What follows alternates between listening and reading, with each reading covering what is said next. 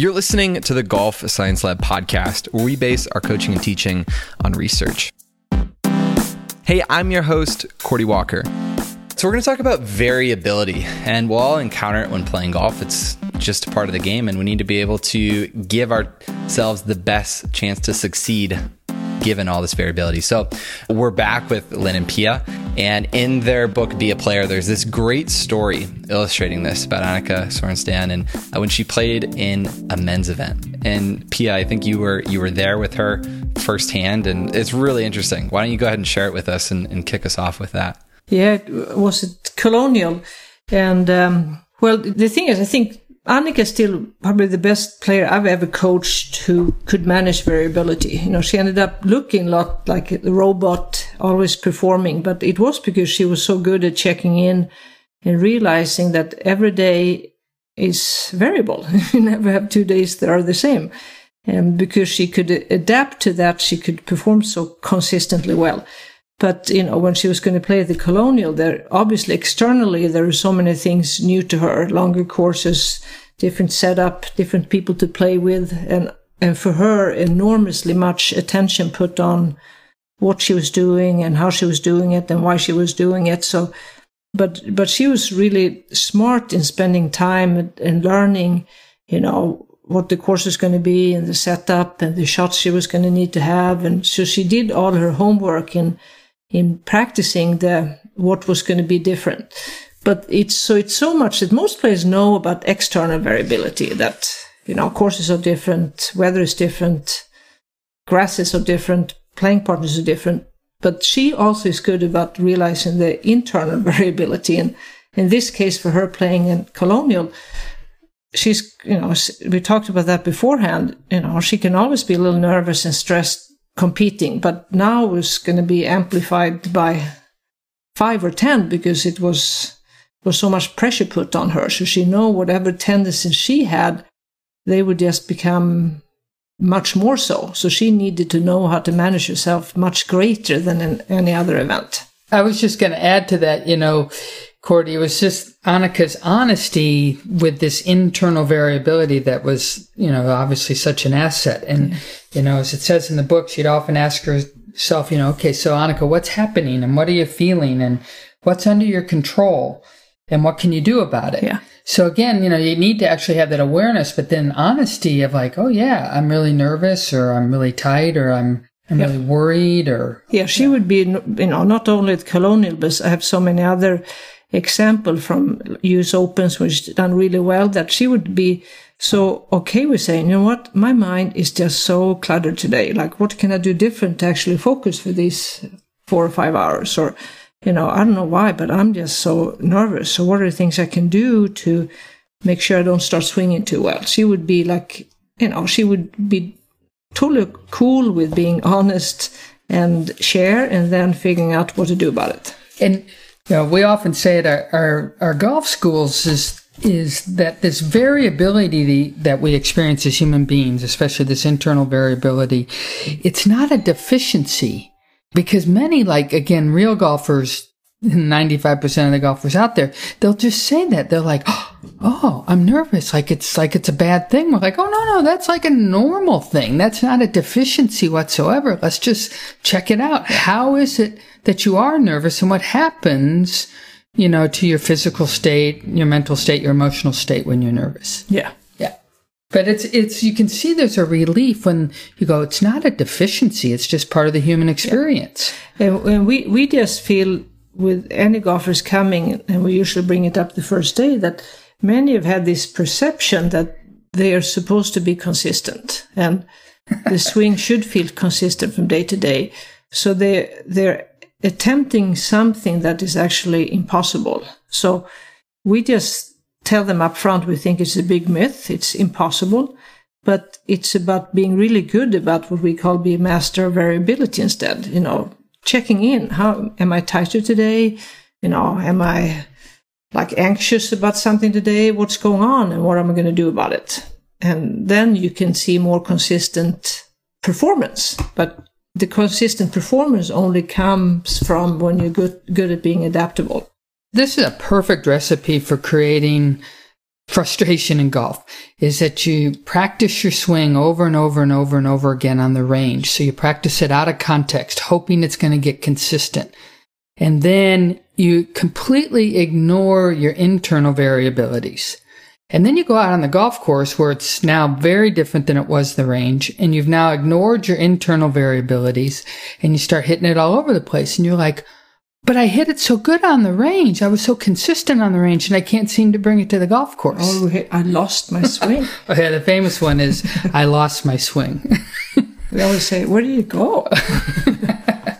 so someone that's not very good at managing variability is someone that maybe is not aware enough to understand that things are always going to be different every time that they're trying to perform at their best. Is that right? Or yes. And and they may have that that they're chasing this impossible consistency and that belief is is kind of stuck in the way as well. Yeah. And when we say that, we're not saying it's not good to practice a lot and you know fine tune your technique, but even the ones who have the most perfect swing ever still knows every day on the golf course, even it's going to be a different thing.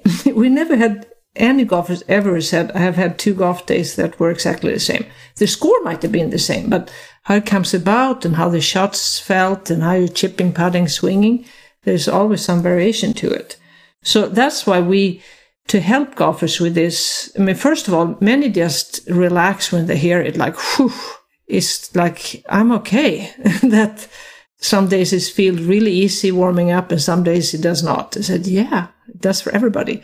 And then we want them to start getting curious about what are the common denominators they seem to do when they play well. We, de- we call it My 54 just to have a word for it. But what are the common denominators? So one golfers might find, well, it seems to be when I'm like, I'm calmer. I'm not like, I'm take some deep breaths. And it seems to be when I really see the ball flight really well. And it seems to be when I, I feel I hold my finish in balance or whatever. So we want them to start identifying, writing down things they they seem to do and experience when they play well. And then obviously the opposite. When they don't play well, what are the things that normally change? And then they start having a map, their own unique map, how to deal with this.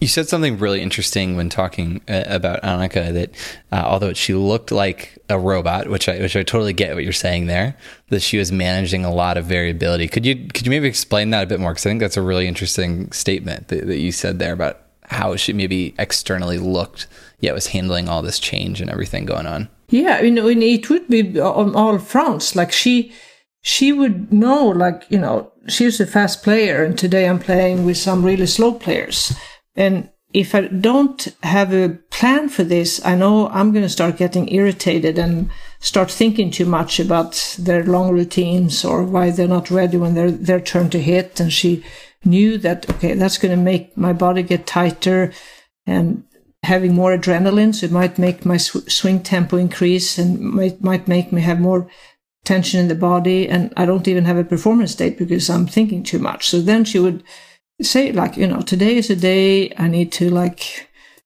go on vacation more between shots and be in my own world and i might need to make sure that i take more breath just so i don't get like my tempo racing that you know you realize something is different here so what do i as a player need to do to make sure i don't get in a bad performance state so it would be something like that what would be the traits of someone who is not very good at managing variability. Obviously, some of the you know the external traits of, of Annika were that kind of almost calm, cool, and collected, and, and, like you said, robotic.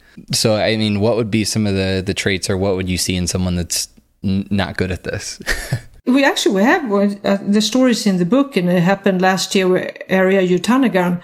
She was close to winning the the ANA, the first major of the year in 2016, and. Uh, she was leading by a couple of shots with whatever three four holes to go. And uh, she made bogey bogey bogey. And she she uh, came in second place. So that was a perfect example because she was really new to le- learning what what we were doing but afterwards when we talked right away she said I'm so, I'm so confused because i just try to do the same. And the same I've been doing because it's been going so well. So I just tried to do the same in how I made a decision, try to do the same in what she focused on in the play box. But like it didn't work.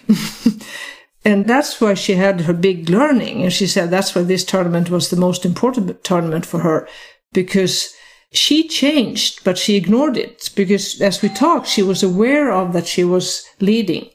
So we asked her, so you're aware of you leading? Yes, I, you know, I was thinking more. And, and then we saw on television that she was more tight in her face and she, her tempo got faster. So all these things changed the last four holes, but she just tried to do the same as she had been doing. So she learned when she feels like, okay, I'm close to winning. I'm getting nervous. I'm thinking more, which is really normal. So it would be the time to take some more deep breath. It would be the time to maybe have a playing focus of 80% tempo. It would be the time to do something a little different. So in her case, there was totally an example of not being adaptable because she didn't even know what that was at that time.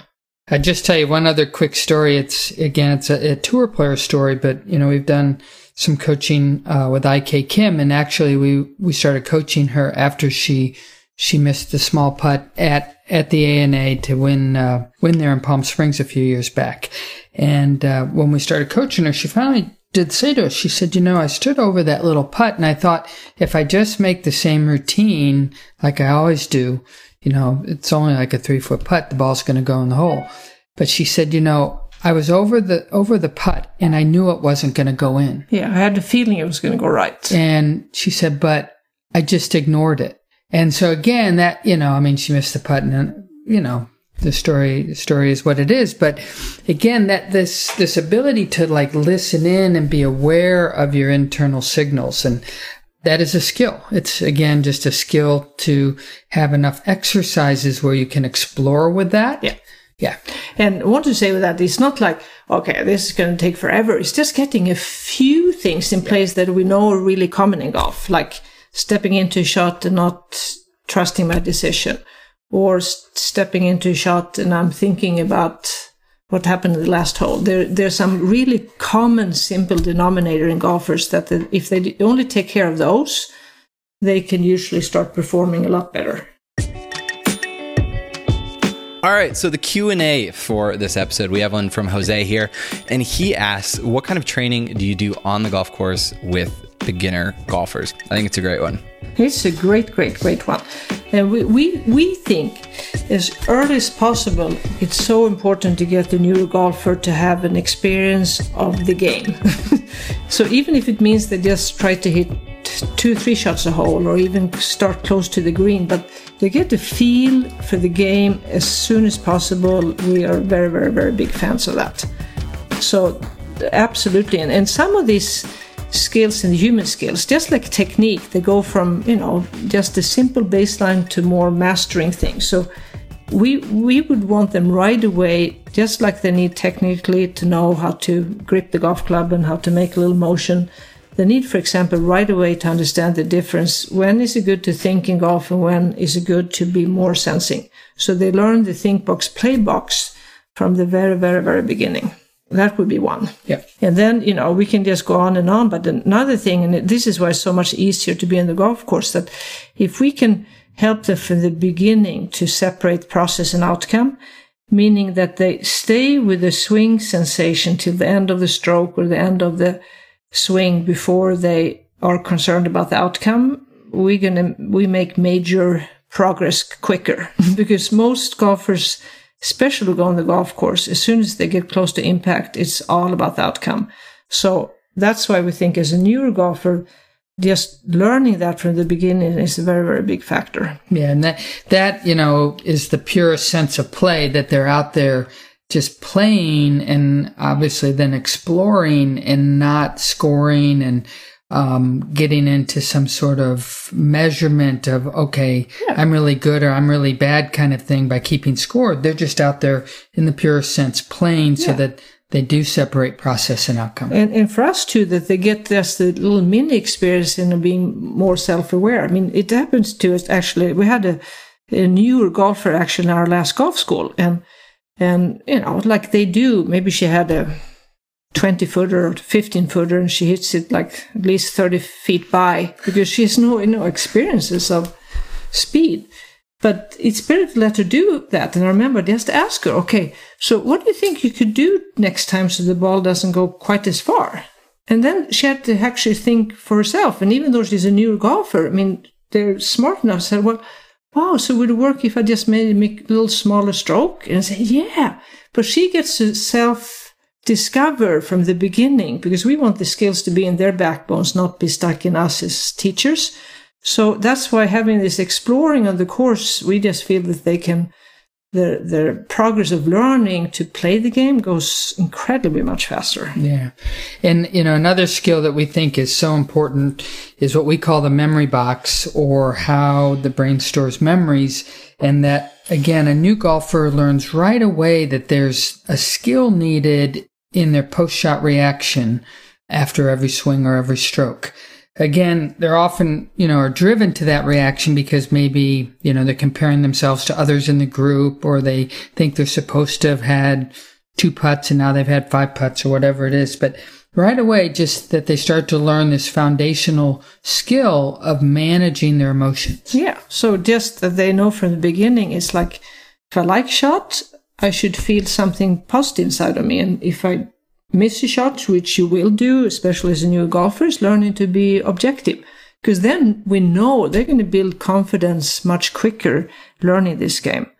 So we, we're like, even though we don't spend enormously much of time right now with the newer golfer, we love to get to do it some and we have other coaches doing it. And we just feel they get to love for the game much quicker and they transfer to actually being player much more efficiently. So the, the technical thing they do has a context and it, it, we couldn't stress it enough. So one game within the game often works really well with a new golfer is just to play a game and just put a mark on the scorecard if they can finish the swing in balance. So hold the balance for two seconds and be hold their, their finish for two seconds and make sure they're on balance. And they can just come in and say, wow, today I did 25 times and Yesterday I only did 15 times. So we just find games that is useful for them, but they're doable. And that it's okay not to hit all the shots, but just testing some shots on each hole and just, you know, be with golfers and feel like a golfer. It's really understandable when beginners get on the golf course, they become so outcome oriented. You said process yeah. oriented over outcome um, focused, and that idea of creating the game within the game to you know help them help them get outside of that outcome focus of like, oh, I shanked it. Like uh, this is this is awful. I give up. Uh, you know, like to, yeah, to have something beyond that is is so good. No, and we we we so we just feel from our heart. You know, we want golfers to you know to learn to love the game, and we want them to like to play golf. And we just think we as teachers, coaches need to go beyond only focusing on the the technical part of the swing, but help them to to be be real golfers that stay in the game and love the game. Yeah, and you know, and again that they and I, and I mean this that they don't have to get ready for golf, but that from the very beginning, as a new golfer, beginner golfer, they they start to see that they're a player, mm-hmm. that they can be a player at this level, even you know just as a new golfer. We want them to be players of the game straight away.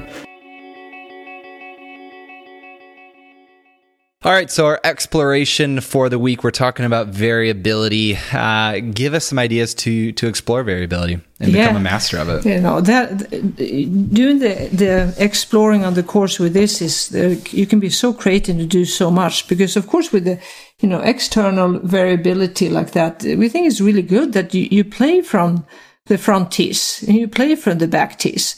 You know, you play with two different strategies on the golf hole you, you make sure you hit shots from bad lies and good lies. You make sure you, all, all the variability that you know happens that you practice. You, if you don't like slow play, we want you to play a few holes that you have to stand and wait for a couple of minutes every time before you hit your shot. So you actually learn to how to do that. or some can't play when the pace of, pace of play is faster. So we have them, okay, let's play three holes that you kind of like walk faster, make your routines half of what it normally is, and learn how to play that way. So, in any way we can, we want the golfers to be adaptable and uh, and learn to deal with that. and it's like endless how much you can do with that. Lynn, do you have another uh, another exploration? Well, yeah, for and us? you know, um, well, I like the whole speed golf one, but it, we a- actually have like a twist on it too. Is that you would stand behind your shot and you'd actually turn your back to the hole, and and so you turn your back to the hole, and then maybe your friend or whoever you're playing with says, okay, go. And now you turn around and you face the hole and you have to actually kind of jog up to the ball and hit the shot. So it's just that it's a modified speed golf, but it also that you, it's creating more of an instinct to hitting, hitting the shot. So you're not just standing there looking, looking ahead and planning the shot and so forth. So that's kind of fun. But we, you know, we, we did it, we do it with players when we're out in practice round. We, we will on purpose get them really nervous and stressed about stuff and then figure, okay, what can you do?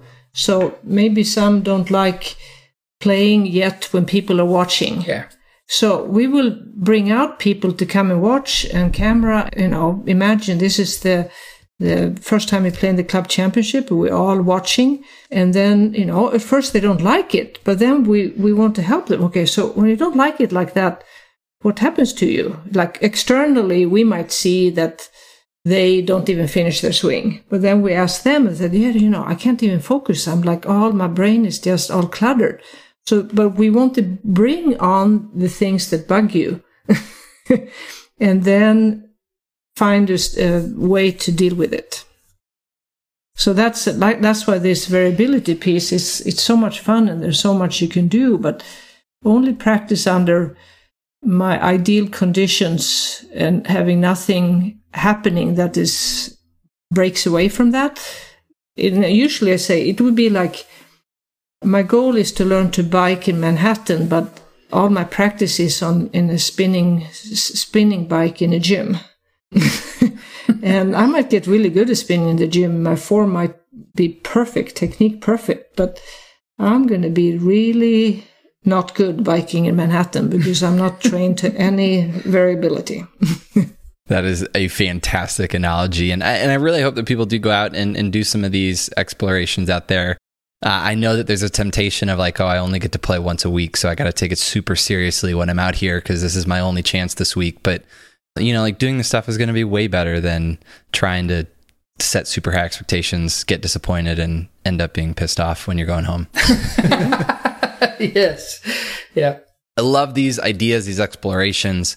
And these are actually kind of how the book is laid out. At the end of these chapters, you have these concepts that people can go take to the golf course. So let's just take a second to chat about the book because it's it's awesome. Uh, but but besides that, uh, why don't you describe it quickly for, yeah, for mean, folks? the book for us, you know, came about because we feel that golfers, all of us, no matter if you're a tour player or newer to the game, we need to bring more of the learning to the course. So the whole book is about learning on the course, and it is to add this the human component. You know, we have the technical component, but to really add the human component as being absolutely foundational for any golfer.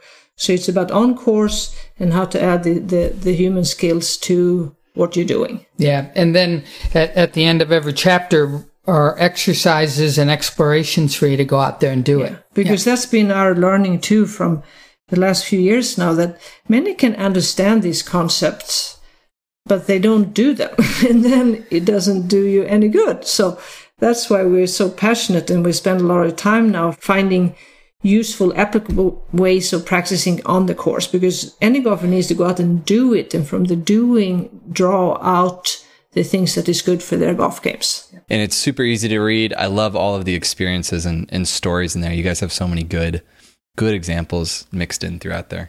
Thanks, Cordie. Yeah, we're we're we're really hoping that you know, obviously the book is a success, but but more importantly that it just helps more people enjoy the game and and start to reach their goals uh, in golf too. You know, because uh, so many are stuck not reaching their goals or uh, we like to say like saved another one. We were just talking to a uh, actually a, a, golf journalist last week at a PGA Tour event, and he goes, "I just don't play anymore. I, am even thinking I don't know if I want to play." And we said, "Oh, come on, you know, first get our book, and then you know." Come out and see us in Scottsdale, and we promise you we're going to say we saved another one. you know, we, we want people to stay in the game and enjoy the game and yeah, and, and reach their goals. Perfect. Everyone should definitely pick this up on Amazon. And thanks for joining us for our uh, second episode in the series. Appreciate it. Thank, Thank you, Cordie. Thank you so much for joining us on this episode with Lynn Marriott and Pia Nielsen. Make sure to go pick up their book, Be a Player. It's a really, really good book. I've been enjoying going through it. A lot of their explorations of these different ideas are just invaluable. So pick that up, Be a Player. It's on Amazon. Make sure to subscribe to the podcast in iTunes and join us next week on the episode. This podcast was produced by Just Hit Publish Productions. Music includes Something Elated by Broke for Free Attribution 3.0 United States. Thanks for joining us, and we'll see y'all next week.